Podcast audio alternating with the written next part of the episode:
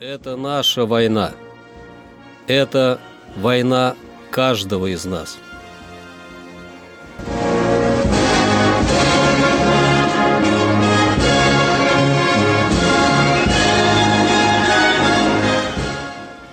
Проект информационного агентства «Регнум. Война. Хроника 1941-1945 годов.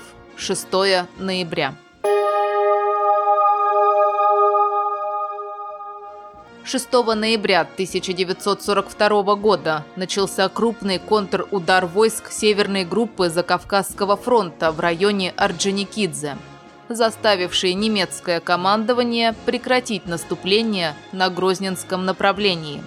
В ноябре 1942 года наступательные возможности противника на Кавказе истощились, а активность советских войск заметно возросла наступил перелом в ходе битвы, чему в решительной мере способствовало резкое изменение положения под Сталинградом, где перешедшие в контрнаступление войска Юго-Западного, Донского и Сталинградского фронтов окружили крупную вражескую группировку и готовились к ее ликвидации.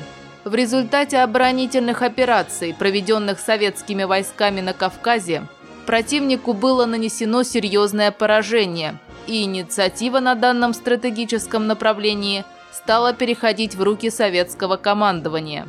Несмотря на то, что на Кавказском направлении вражеским войскам удалось оккупировать значительную часть территории Северного Кавказа, им не удалось преодолеть упорное сопротивление советских войск, овладеть нефтяными источниками Грозненского и Бакинского районов и другими источниками ценного стратегического сырья. Кроме того, провалились замыслы гитлеровского руководства путем прорыва в Закавказье втянуть Турцию в войну против СССР, соединиться со своими войсками, действовавшими в Северной Африке, и продолжить агрессию в направлении Ближнего Востока. Советское командование в сложной обстановке сохранило некоторые военно-морские базы, обеспечившие действия флота, а также создало условия для перехода войск в решительное наступление.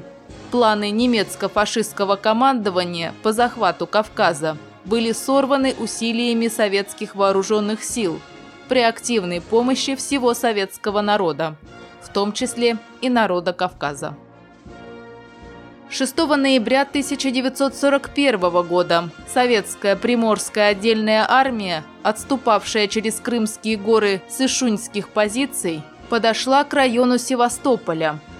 В СССР было принято постановление о мероприятиях по трудовому устройству и обучению инвалидов Отечественной войны – по которому инвалидам Великой Отечественной войны предоставлялось преимущественное право трудоустройства во всех государственных и кооперативных организациях. 6 ноября 1943 года Красной армией при поддержке первой отдельной чехословацкой бригады был освобожден Киев. На этом закончилась Киевская наступательная операция Первого Украинского фронта, немецкая линия фронта была разорвана на части. Войска Первого Украинского фронта начали преследование отступавших немцев. Это наша война. Это война каждого из нас.